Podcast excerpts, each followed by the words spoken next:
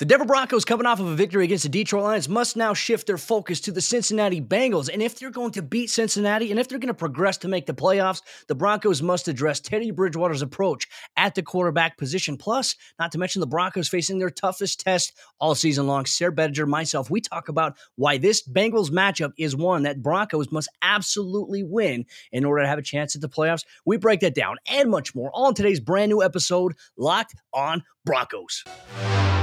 You are Locked On Broncos, your daily Denver Broncos podcast. Part of the Locked On Podcast Network. Your team every day. What's up, Broncos country? Welcome back into a brand new episode, Locked On Broncos, your daily Denver Broncos podcast here on the Locked On NFL Network, your team every day from the South Stands to the end zone. I'm your host, as always, Cody Roark, joined alongside by my co-host, Sayre Bedinger. Both of us we cover the Broncos for the Locked On Network and Nine News, so make sure you follow and subscribe to Locked On Broncos free and available everywhere you get your podcast. You want to watch us, hit the subscribe button on our YouTube channel, Locked On Broncos. And thank you so much, Broncos Country, for making Locked On Broncos your first listen of the day every single day. Sayre, hey man, it's great to be back with you here on another episode of Locked On Broncos, enjoying our conversations with Broncos Country. A big, big week is in store for them, my friend. But as always, great to see you. Can't wait to break down all the action today. Great to see you too, Cody. Uh, like you said, as always. And man, I could get used to December 13th, still talking about the Broncos in the playoff mix, talking about having a winning record. I mean, it feels like it's been forever, doesn't it? It feels like it feels like it's been a lifetime. So much has happened in Broncos country since the last time this has happened. So it's just cool to it's cool to be in this position. It's cool to be talking about a game with huge implications again and uh, I can't wait, man. I can't wait to talk about this matchup against Cincinnati this week. Absolutely. And here's something else, too. I, the Broncos are doing this in a year where the NFL is so competitive. I think, to be honest with you, sir, in the last couple of years, we've only just seen like four or five teams, you know, in each conference. Well, not necessarily in each, but all together featuring both conferences where you have maybe three or four teams that are real legitimate contenders. This year, it is so wide open. Now, obviously, there's teams that look really, really good. They're at the top right now. But, you know, we've seen such a wild inconsistency in terms of how these teams play week in and week out. It is wide open. There are 26 teams as of the time of recording this podcast, 26 teams in the NFL as of today that are in a playoff position or a one game away from being in a playoff playoff position for the, whether that be wild card or division. This is truly a year where the NFL is tougher all around. But man, it doesn't get any easier for this Broncos football team this week against the Cincinnati Bengals. We're going to break down why that's the case a little bit later on here in the show. But I wanted to talk about something that we didn't get a chance to address in the post game show. You know, obviously we didn't want to cloud Demaryius Thomas being honored by the Broncos play and the Broncos win on Sunday with this, but it's something we need to address here today, and that's Teddy Bridgewater. And look, the Broncos there are issues on the offensive side of the ball they start and they end with Teddy Bridgewater. There's been a lot of people that have been putting blame on the offensive line, but Sayre, I can tell you this going back and watching the All 22, the offensive line has been really good for this team, and they've given Teddy Bridgewater time to throw. The issue has been Teddy's decision, his ball placement, more importantly, throwing too low or behind wide receivers. And that was on full display here on Sunday against the Detroit Lions. And you can obviously tell Jerry Jeudy is one of those frustrated guys. Javonte Williams receiving touchdown. He literally had to adjust backwards to it and almost come forward because it was thrown behind behind him and low. This is an issue, and it also sets up guys to take unnecessary shots. So, uh, that that's kind of where my frustration is. But look, what are your thoughts on, on the Broncos, you know, quarterback position? Because like I said, I really do believe, sir, the issues do start and end with Teddy Bridgewater primarily. I think you're right, Cody, and that's a spot on analysis of what we saw yesterday in the game. And I think it was even worse, like compounded in a way by the fact that our good buddy Benjamin Albright with 850 KOA, he reported that Teddy Bridgewater is looking to get paid $25 million a year this offseason, which I mean, my goodness, when I read that, and everyone I'm sure in Broncos country that saw that tweet from from Ryan Edwards, our other good friend over there with Benjamin. I mean, when he tweeted that out, man, I just I couldn't believe it. I was kind of in a state of shock. And that kind of makes every single thing that he does seem way worse, doesn't it? It's like you know the the lackadaisical type of attitude. You know we talked yeah. about that before the show started. It seems like his attitude is just not quite in it. And and it was nice to see a little fire from him in that drive leading up to halftime you know where he's he's up there campaigning for the offsides penalty and those types it's cool to see passion from the yeah. quarterback position. What's unfortunate is that it's noteworthy. It's it's something that we're pointing out as like hey that's that's actually a positive you know? It's good to see that kind of stuff but it's the other things that you talked about, man, that's just so it's so frustrating over the course of a game. You know, as I, am sure Jerry Jeudy is super frustrated. I'm sure the other guys are frustrated too, the other receivers yeah. in the in the group. So it, it's tough to see where Teddy Bridgewater is exactly coming from. Like, do you really want to be the guy that gets paid one million dollars per touchdown? Or I mean, I don't, I don't know what what his ultimate goal is. I mean, he for twenty five million dollars, I expect a lot more out of a starting QB. And if that's who he thinks he is as a player, we need to see a lot more from him, in my opinion. And Teddy knows he's not going to get that type of money from the Denver Broncos. And so there's been some talk, some rumblings inside that locker room that Teddy already knows he's on his way out after this season. So I think that players are t- taking note of that. I think it's you know obvious for me to be able to see, and for me, I don't know if it maybe clouds my judgment even more on Teddy, knowing what I've been told on certain things like that. But it's like, okay, hey, look, you have a, a chance, Teddy, to lead this team to the playoffs to help be a key component of that because obviously the quarterback position, they're the driver of the vehicle, and how they play affects the rest of the team. I mean, it affects the defense. If the offense is going three and out very quickly, the defense, let's say they're they're on a ten play drive, they they force a, a missed field goal or they force a punt after being on the field for, let's say, three or four minutes. And then within under a minute or less, they're back out on the field because the offense can't get it going. That is an issue. And I think a lot of that has been on not only just Pat Shurmur, but also primarily on Teddy Bridgewater. And there was a graphic on the game last on Sunday against the Lions where it pulled up that Teddy through the first four games Teddy in those first couple of games was fantastic for the Broncos. Mm-hmm. He was doing things that we that had us questioning the narrative of him. Like, okay, he's is he just? We're not seeing this checkdown guy.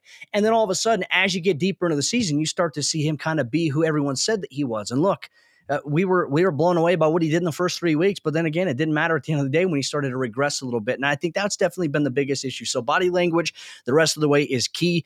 He's just not going to get that from the Denver Broncos. Not going to get that payday, and rightfully so. The Broncos should not pay him that type of money because he has been a very, very eyesore part of the offense. And I wanted to say it on the postgame show.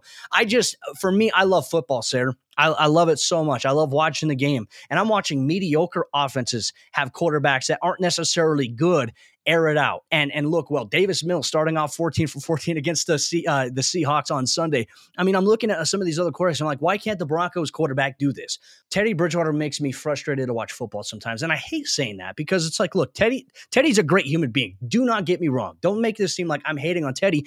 I'm just frustrated with Teddy's ability as a quarterback from the position and what a team needs from a quarterback to get the job done. That's simply it. And I think that Broncos country, for the most part, Sayre, there's going to be some people here on YouTube in the comment section or on Twitter that disagree with you and I on this. But the reality is, it's been very porous. It's been very lackluster with Teddy Bridgewater running the Broncos offense. And so, Broncos country, let us know your thoughts here in the comment section down below on YouTube. But coming up here in just a moment, we're going to talk a little bit more about Pat Shurmur. He did something on Sunday that I think maybe has Broncos fans questioning can he do it the rest of the season? What is that? What position does it entail? We'll get to that coming up here in just a moment. But before we do that, let me tell you about the sponsor today's episode, Locked On Broncos. That's our good friends over there at Boost Mobile. And you listen to podcasts for the power of knowledge. You switch to Boost Mobile for the power of saving money. Because with Boost, you get the power of a free 5G phone so you can listen to all the latest episodes of the Locked On Broncos podcast. The power of three unlimited data lines for 30 bucks a month per line so your family can harness all that brain power too.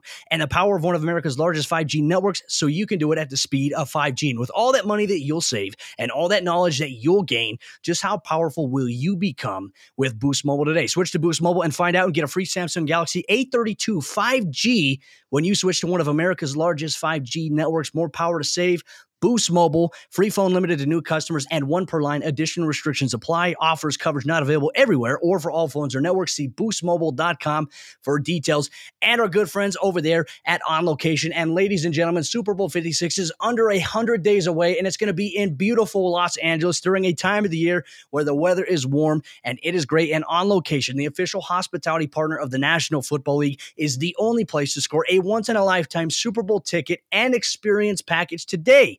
Select your exact seats, and you get to choose from elite experiences featuring an exclusive pregame celebration with NFL legends, five star LA hotels, and food by the great Wolfgang Puck. You can visit on location exp.com slash SB56 for more information or search Super Bowl on location. That's on location exp.com slash SB56 or search Super Bowl on location today. Are you excited for the Super Bowl like we are? We'll get there today with on location. All right, Sayre, as we continue on today's episode, Locked on Broncos, we had teased a little bit about something Pat Shurmur did on Sunday against the Detroit Lions that were like, hey, is he finally coming around to it? Is he going to do more of it? and that's his utilization of the Broncos tight ends. We got to see a lot more from Noah Fant. We got to see a lot more from Albert Okwuegbunam in this game against the Lions. Sayre, what is it exactly the Broncos did, and why must Pat Shurmur follow that formula the rest of the season? Well, Cody, I just got to say, first off, you know, Noah Fant was so happy about it that he hugged a cheerleader after one of his big plays, you know. but in all seriousness, you know, it was great to see nine targets for the tight ends in this game. And, and, more so than just nine targets, Cody. It was nine targets that were, we saw these guys being utilized properly. We were begging for this a week ago. So this is kind of a follow up to something that we talked about on a previous show. But man, getting these guys opportunities to get yardage after the catch, giving them chances to make plays downfield. That's what we saw in this game from Pat Shurmur and the Denver Broncos as an offensive unit. And to to kind of build off of your frustration with Teddy Bridgewater too, Cody, I was a little frustrated seeing that even that red zone target for no, uh, Albert Okwuegbunam in this game, which by the way, a red zone target for Albert O. Let's all rejoice over that for a second.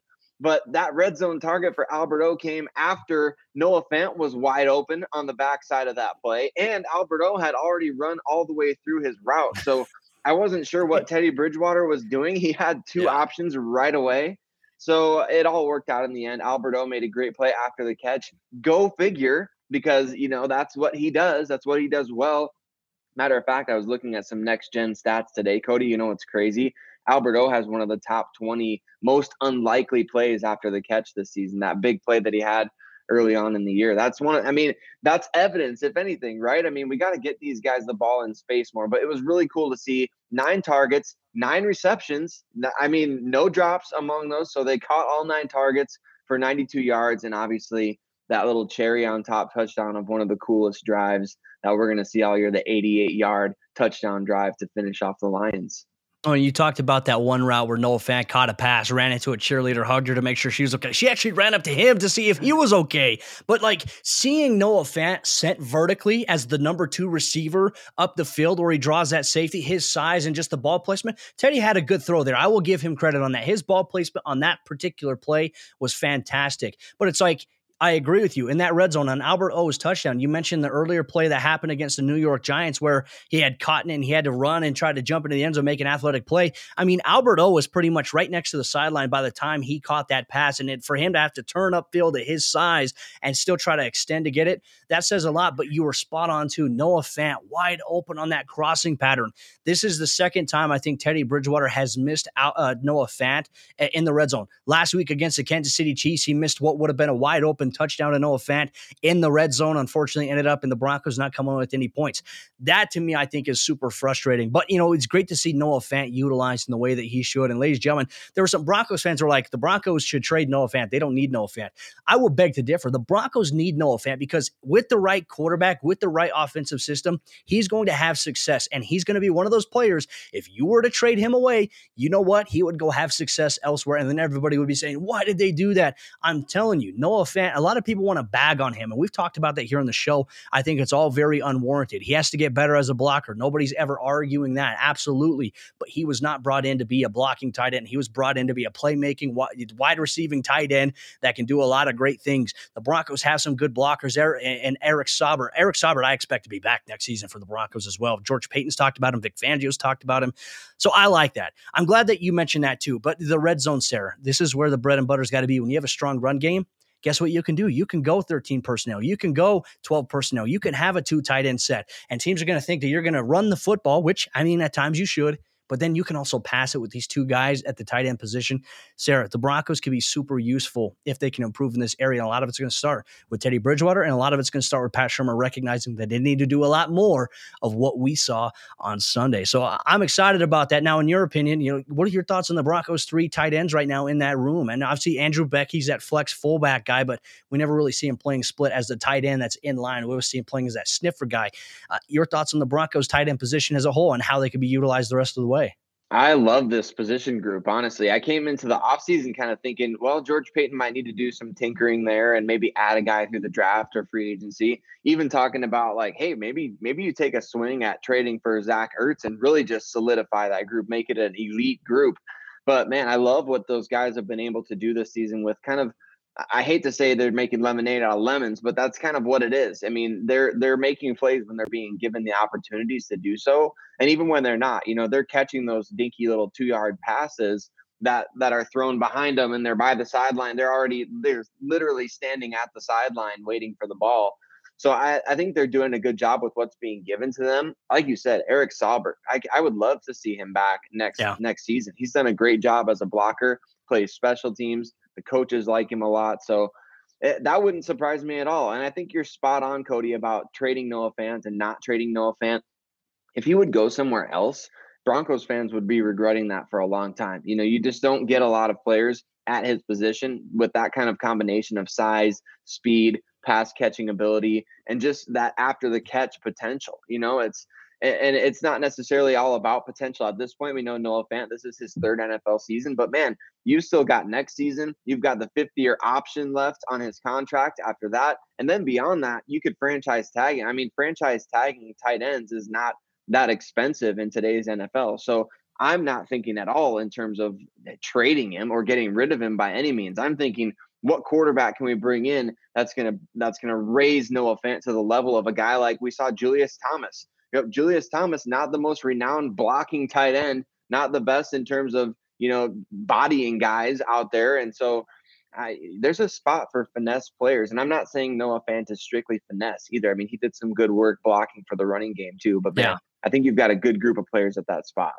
You do. No need to make changes there. And it's so hard in this common era of what we see in football at the collegiate level. It's rare outside of like teams like Georgia Tech, Navy, you know, a lot of teams that love to run the football. You see a lot of guys that are, you know, flexed out, no longer in line. So it's like Noah Fant's being used as an inline tight end, which it's not a strength. He should be used flexed a little bit more, or at least have some balance with it. So I do agree with that. But hey, Broncos country coming up here in just a moment. Sayre and I are going to get into a conversation about how the Broncos are probably this upcoming week going to face the biggest test of the season. What's going to be so challenging and how might the Broncos find some flex seal to help aid with the problem that they're going to run into against the Bengals on Sunday? We get to that coming up here in just a moment. First, let me tell you about the other sponsor. Today's episode, Locked On Broncos. That's our good friends over there at Stance. And ladies and gentlemen, Stance is some of the most comfortable, uniquely designed items that are out there today in terms of apparel. I'm talking socks, I'm talking underwear, I'm talking clothing. And lately, you've also, I've been hearing a lot about Stance on commercials. I've seen it on websites. I've also seen it on Twitter feeds as well.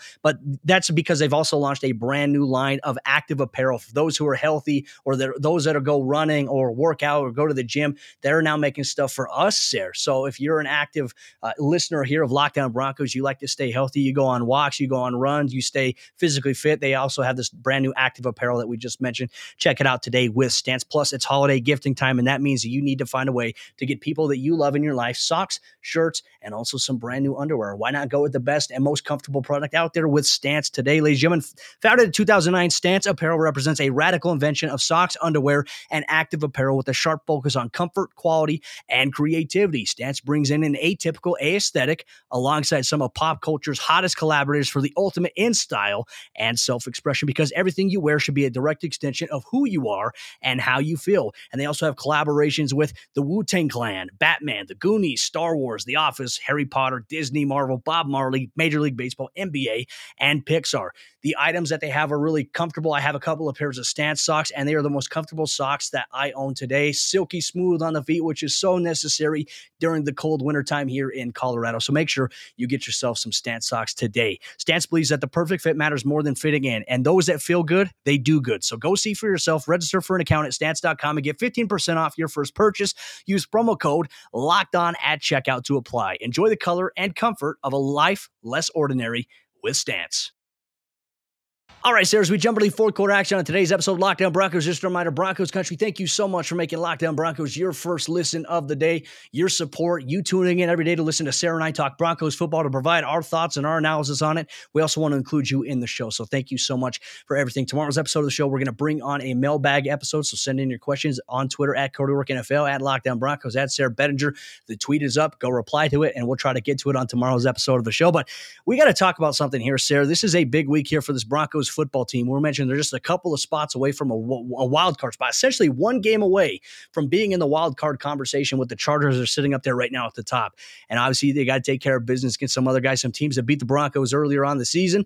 They're up there ahead of them. So you have to hope that this week and on Thursday that the Chiefs beat the Chargers. Broncos fans, you have to root for the Chiefs this week just because they have to lose. I mean, the Chargers have to lose to them in order for the Broncos to move up to a spot. That's going to be so crucial. So, fingers crossed on that one. Kansas City, this is the only time we're ever going to root for you here. So, go for it there. But outside of that, the Broncos are getting ready to face their biggest test, in my opinion, Sayre, so far of the season. That's the Cincinnati Bengals. Look, they're coming off of an overtime loss to the San Francisco 49ers on Sunday. But when I look at this offense led by Joe Burrow and, and a pretty good defense, I mean, can't even begin to stress that there. I want to focus on the offense here because the Broncos had some issues a stopping the run on Sunday against the Detroit Lions, and they're going to be facing a dynamic duo with Samaje Perine as the backup and Joe Mixon as the starting tailback here for this Bengals team. But they're led by Joe Burrow, who is playing fantastic football this season. I think he's making a lot out of some of the opportunities that he's had. But then you also look at that wide receiving corps Tyler Boyd, you have Tee Higgins, Ja'Marr Chase man, this is a tough, tough test for the Broncos this week. And it's going to be good because one guy may be back this week, and that's Bryce Callahan, who was activated off of the IR list this past week and did not play a single snap against the Detroit Lions, even though that he was dressed, he was active. Man, they're going to need him this week.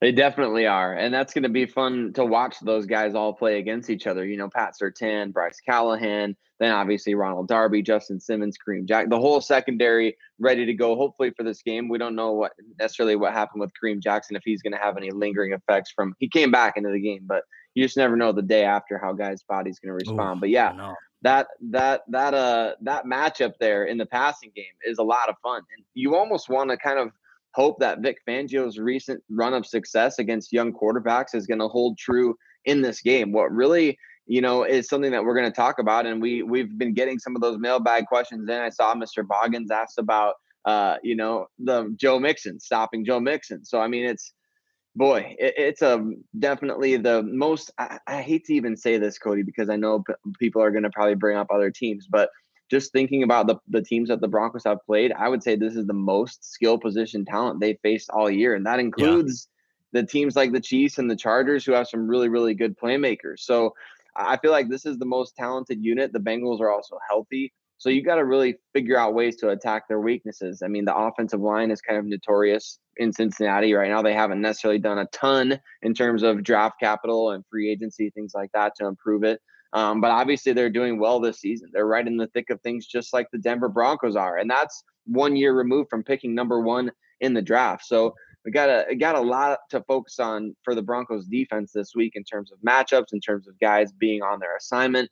Maybe Bryce Callahan was just activated against the Lions as an emergency, knowing that he would need to play in this game for sure against that talented receiver group of Cincinnati. Ooh, it's going to be an interesting one here. We talk about the Broncos' struggles at inside linebacker, stopping the run. That you know, obviously that position is a big, uh, big key cog in terms of that. Kenny Young going through concussion protocol this week. Uh, this guy might be your flex seal guy that you were referring to in the post game podcast. Who, who the Broncos maybe need to look at bringing up to the active roster at inside backer? I mean, we've been. I feel like Avery Williamson is approaching Cam Fleming status in terms of the amount of times they talked about him without him really doing anything. But man, right. Flex seal time. Avery Williamson come up off the practice squad. Hey, he's got plenty of experience against these Bengals. He played for the Steelers last season, right? So he knows these Bengals. He knows Zac Taylor's offensive scheme. He's going to be able to help in that regard. I know, obviously, you're trying to get him up to speed in the Vic Fangio defense, but you signed him to the practice squad for a reason, for this very reason, in case you had another injury at the position. And I'm as much here for Jonas Griffith being the next big thing as anyone. But I think you need to have contingencies in place. You need to have somebody who's started games in the NFL before. This is a playoff game, basically, yeah, Cody. Right? I mean, the the Broncos can't lose to the Bengals this week and expect tiebreakers to help them out in the end. They have to take care of business and win this game and have that tiebreaker themselves. And a guy like Avery Williamson could be that flex seal type of, hey, we're gonna fix this leak that we've got in the run defense right now. And we're going to do it with a guy who's historically been very good against the run. Uh, I'm excited for it. Obviously, a lot of storylines this week. We'll also have a crossover episode with the Locked On Bengals guys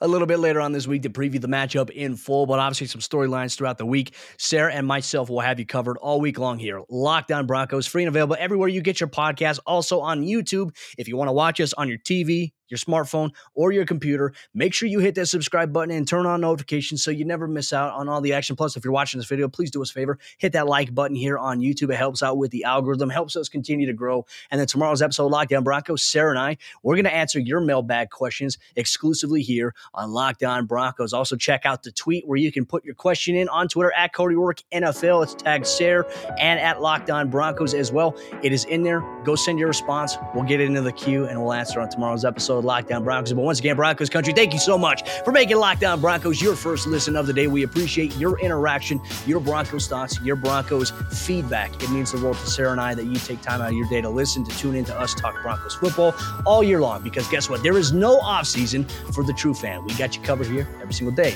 Locked On Broncos.